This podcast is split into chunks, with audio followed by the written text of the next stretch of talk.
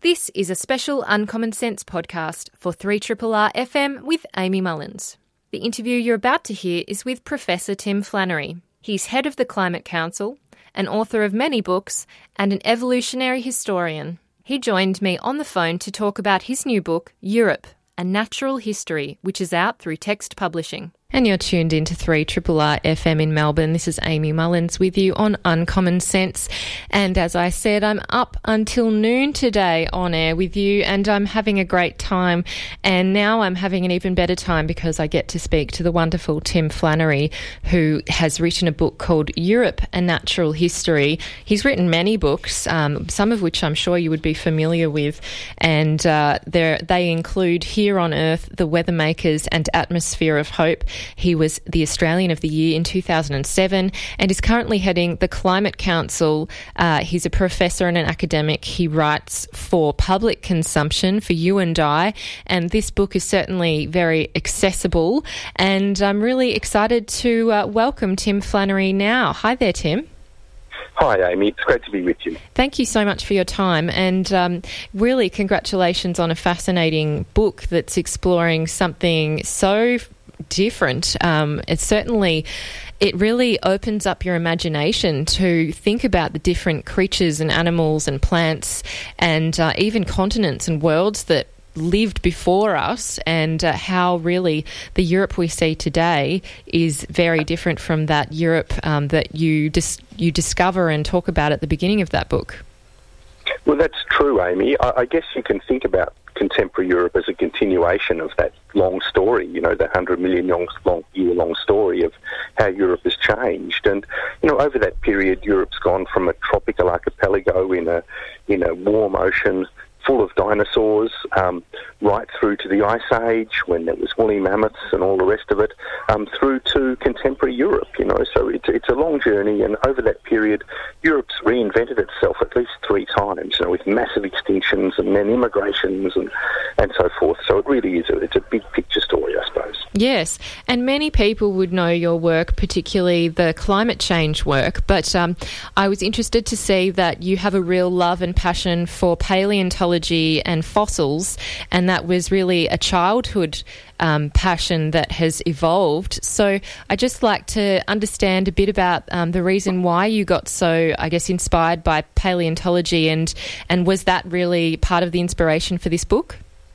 Well, it certainly was part of the inspiration for the book. Um, I've always loved fossils. I still remember finding my first fossil at the age of eight. I wasn't sure what it was. I took it into the museum, and um, someone in there identified it as a fossilized sea urchin. And I remember being fascinated and thinking, "My God, this was once a living animal on the bottom of a now vanished sea." Probably full of, you know, animals that have gone extinct as well. And I, it's that sense of imaginative wonder at lost worlds, I think, that, that drives me um, to write books like Europe, because even though these worlds are lost and they're distant, we can still find relics of them today, not just as fossils, but even as living organisms in Europe, because there are some creatures that have survived in Europe since the age of the dinosaurs. Mm. They really are Europe's equivalent of the platypus. And could you share with us a couple of those? Sure. Look, one of my favourites is the midwife toad, which is a small amphibian. It's widespread in Europe, but what distinguishes it is that the male takes care of the eggs and the young. Um, so that, that's quite unusual for a, for a toad or a frog. Um, but that lineage, um, you know, those eyes that blink up at you from a, a midwife toad, the ancestors of those eyes blinked up at dinosaurs in Europe, mm. and they're a distinctively European group. Yes, I, I was struck by that story too, particularly how they look after them, which is like wrapping the eggs around their legs and carrying them with them for such a long period of time um, while they breed uh, a number of other times. That's right, and they can carry up to three lots of eggs with them at once, and um, they, they'll search around for the perfect pond to put the young into. And um, that you know, the water quality has to be right. There's got to be no predators. It's sheltered and not liable to dry out. So, so it's quite a responsibility if you're a male midwife toad. Yeah, it's really impressive. Uh, it's probably a good role model yeah. for fatherhood. well, exactly, and it's interesting it evolved in Europe. I must yeah. say, I find it quite fascinating that that uh, you know, but doubtless that that characteristics helped the species survive every revolution and crisis for the last you know 100 million years. Yes, and what's also interesting is the fact that they secrete natural antibiotics from their skin to protect uh, these eggs from infection. It's just fascinating how nature provides for these situations. It is. What looks like a little fragile creature actually has this whole armament of behaviours and physiologies and chemistries to help it get into the next generation. Mm. And in terms of the span of time that this book covers, could you give us an idea of the scale of the span of time we're talking about? Because it's often quite hard for people to relate to things when we're in the millions and millions and hundreds of millions of years. That's right. Look, I wanted, I asked the question, where did Europe begin? And if you ask that question, you I trawled back through the scientific literature trying to find the moment when the first distinctively European organisms evolved. And it turns out that that was about 100 million years ago. And those organisms evolved on a tropical archipelago that was much more like the Solomon Islands today than, than contemporary Europe. It was a series of, um, of tropical isles full of dinosaurs, the ancestors of the midwife toad, which were some of the very first European creatures to evolve, um, ancient birds, ancient mammals. The seas were full of um, marine reptiles. Uh, it was a very, very different place. It was the place actually that gave rise to the cliffs of Dover. You know, those lovely white cliffs. Mm. They're all they're all formed from the remains of organisms that, that thrived in the tropical sea that surrounded that ancient archipelago and were chewed up by predators and then pooed out, and the fragments formed the, the chalk. It is really fascinating to think that um, not all of Europe was formed in one go. I mean, a lot of people might assume that, for example, the Alps were there from the beginning of time, or at least the the part of the way that they appeared today were there. But in fact, the Alps really came quite a lot later on, didn't they? They did. They they had an early period of um, of rejuvenation. You know, perhaps ninety million years ago, when they were tips of tropical islands, but then things became quiet, and it was only really about 30 million years ago that they started to really start building again. And the reason, of course, the Alps are there is that Africa has been pushing into Europe with unimaginable geological force.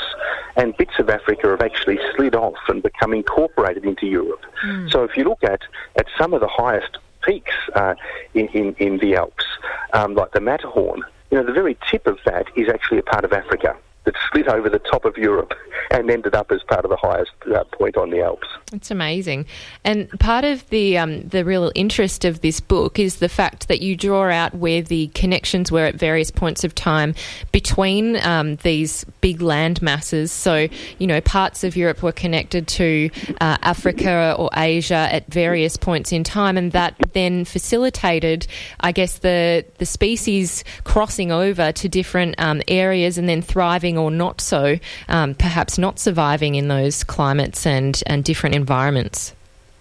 Well, that's right. I mean, the interesting thing about the ancient European archipelago is that it was the exchange or natural crossroads between three of the largest land masses on our planet, you know, Asia, Africa and North America. And, and it, it, Europe has been repopulated and formed by immigration from those land masses since its first moment.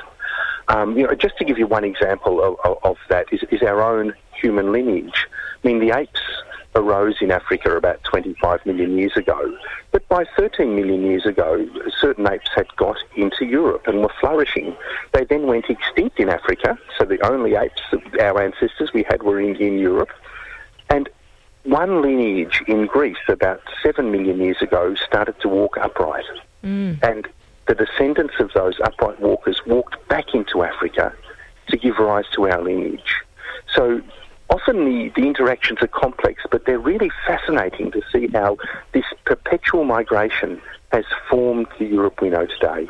Yes, and just how interconnected we are despite how we kind of cordon ourselves off nowadays with borders. Well, the, the very essence of, of Europe is, is migration and mm. hybridization.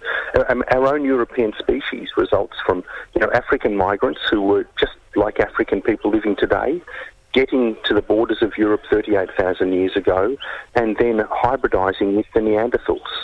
So the reason we have, some of us have blue eyes and blonde hair are those Neanderthal genes that um, that were preserved with that hybridization event. And yes. um, and so from the very beginning, Africans and Europeans hybridizing have given rise to the Europeans we know today. And that process of migration is just ongoing. That is the essence of Europe. It's the essence of Europe's success, and it's the essence of the story of the continent from its very beginnings. Mm, and it's a story that perhaps needs to be told a bit more in our current day, um, and it certainly would help some of our social issues that we uh, confront. But I'd like to talk about hybridization, given you mentioned that you um, have in interviews mentioned how a lot of people would think perhaps hybridization isn't necessarily um, a good thing, but in your case, or when you draw out examples, there are many great examples um, for animals and others where you, we have really benefited um, evolutionary, evolutionarily by hybridization? That's right. I mean, the new emerging view of hybridization is that it's a mechanism that allows species to share genes that may be beneficial in new environments. So, that example of us humans is a good one. You can imagine those African people migrating up into chilly, um, dark Europe uh, with their with their dark skins. They're unable to synthesize sufficient vitamin D. But if they hybridize with Neanderthals who were pale skinned, blue eyed, and red haired and get some of that genetic inheritance into their descendants, those descendants will do much better because they won't suffer from rickets or vitamin deficiency. So that's just one simple example. The elephants have done the same thing. The hyenas have done the same thing. Almost every lineage we've looked at in Europe has benefited from that hybridization process. Yes. Um, and one of the uh, particularly surprising events that you describe in a really great, um, imaginative, and quite literary way is the um, this big catastrophe that happened whereby um, a bolide struck the Earth and essentially created this massive um, disruption in so many different natural processes across the entire Earth. I really wasn't aware of the extent of, of what happened and the the lasting effects it had. Could you share with us um, some of what had happened and when it was? Sure. Look, that is going way back into the story to 66 million years ago, when um, Europe was a tropical archipelago inhabited by dinosaurs as its largest creatures, um, and a bolide or an asteroid from space, a very large one, probably 20 kilometres across, crashed into North America, and that created um, a series of things from massive wildfires to changes in ocean chemistry to um, a nuclear winter that destroyed most of the large animals and plants on the planet. And Europe was was within a few thousand kilometres, perhaps four or five thousand kilometres of that asteroid strike. So, which in Earth terms is pretty close. Mm. So um, it was absolutely devastated. Everything on the surface of Europe was destroyed. A few burrowing and tunnelling creatures survived. Some seeds survived. But of course, all the insects that lived in the trees were killed. Um, so when the trees grew back, the forests of ancient Europe were extraordinarily dense and tall and dark and silent. Um, yeah. Because there was no insect predators, there was nothing to eat the leaves. Um, you can imagine it in that tropical environment. And, and the creatures took a surprisingly long time to give up their subterranean habits. You know, there was um, lots of small burrowing things, mammals, lizards, and uh, frogs, midwife toads, of course, you know, surviving for 10 million years after that. So, mm. you know, if you'd imagine visiting Europe at that time, it would have been a bit like the great forests of Borneo in historic times, you know, those dark forests with their luminescent fungi but without any of the large animals or birds, just these silent realms. Yeah, it, it's really eerie, um, and you can imagine, I guess, what it would have been like to encounter such a world. Um, and particularly, what is was surprising when when I read it was the fact that actually um, that event reduced the amount of sunlight reaching the Earth by as much as twenty percent, and uh, photosynthesis couldn't occur for quite a long time. So it's amazing that those kind of processes were stopped, but then regained after many, many, many years. That's right, and you know a lot of species survived either as seeds, long-lasting seeds in the soil, or in the waterways, the fresh waters, because uh, fresh waters carried detritus, and then you can have bacteria that don't depend on photosynthesis that can break down that detritus and form the basis of a food chain for things like salamanders and toads and, crocodiles and so forth. Mm. So it was a very severe devastation, and only the only the most protected areas really survived in the northern hemisphere, at least. Yes, I'm speaking with Tim Flannery, who is the author of Europe: A Natural History, which is out through Text Publishing. Uh, Tim, I was surprised to hear about um, Europe's legacy in regards to coral reefs. Um, certainly, as an Australian, I would associate coral reefs with, you know, Pacific islands or um, tropical islands and that, that kind of environment. You've already mentioned there that the archipelago was quite uh, similar to tropical islands. What is that special legacy that uh, Europe has with coral reefs? Well, look, again, it was astonishing to me when I started researching the book that, you know, I went to the British Museum, there was a grey steel cabinet there, a curator opened it, pulled out a box with this nondescript lump in it, and said, This is the earliest uh, coral of the kinds of corals that form the ramparts of the tropical reefs today. Mm. And I was amazed. It had been actually named by another Australian researcher who's one of the world's great coral reef experts. But that coral's 40 million years old, you know, and it was growing on the south coast of England at the time. And I, my wonder was only increased when I went to Italy to a place called Monte Bolca, where there's a whole fish fauna preserved, just immaculately preserved. You can see the colours in some of the fish still, and some of them are enormous. They're two metres long, but they're all fish you'd see on tropical reefs today and they are the earliest evidence we have of, uh, of, of that fish fauna or the assemblage that lived in the coral reefs, and that's probably 50 million years old. Mm. It, it's really fascinating, and uh, yeah, I did actually Google Southampton because I wanted to visualise what on earth this place looks like nowadays. But um, it certainly didn't look to me like a coral reef hotspot. So it's amazing, no, really.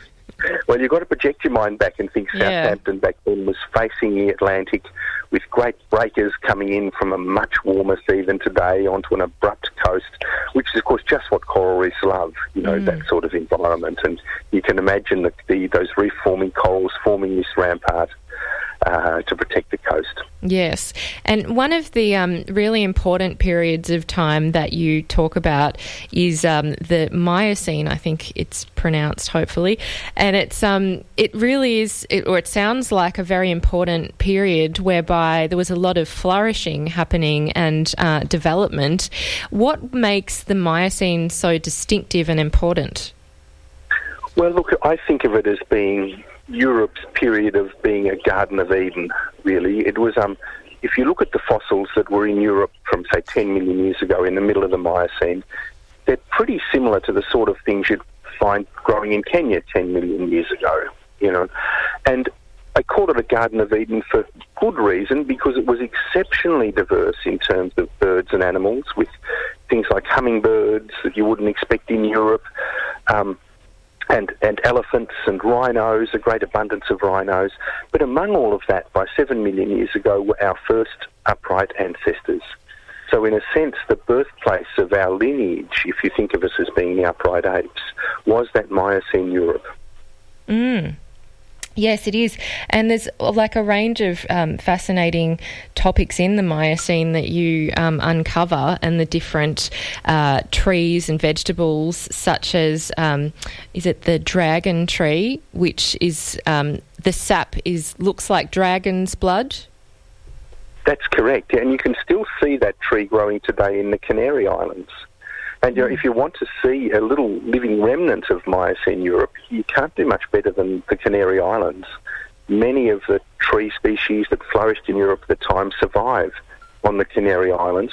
Tragically, hardly any of the animals do because the Canary Islands were never connected with Europe. So the seeds that came in the Miocene came on the feet of birds or drifting across the sea, whereas not many animals made it. But one species did, which is a giant lizard, mm. a metre long that would have greeted the first human inhabitants, the Carthaginians, uh, when they arrived on uh, the, the, Canary Islands a couple of millennia ago.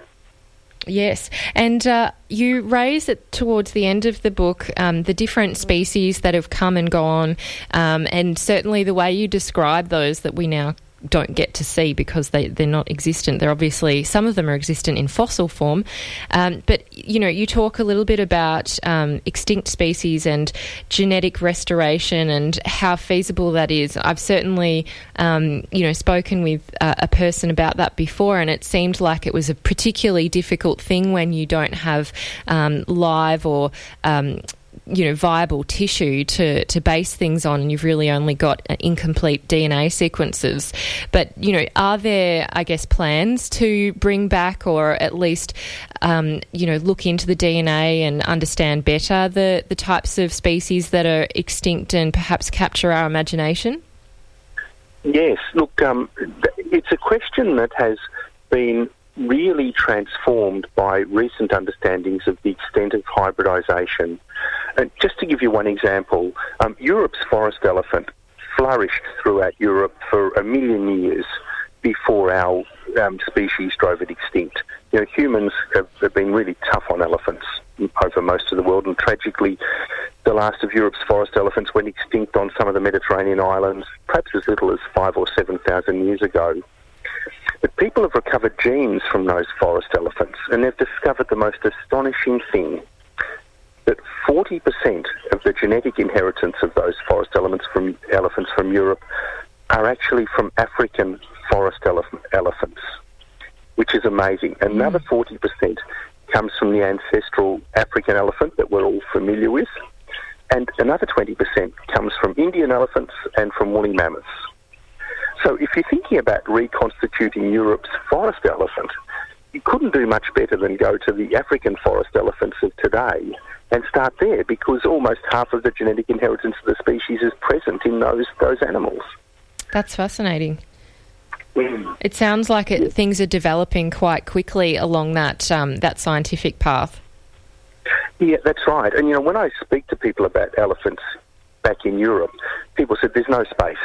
And I say, well, the truth of the matter is that Africa's forest element, elephants are going extinct very quickly. Yeah. By the end of this century, there'll be 4 billion people in Africa.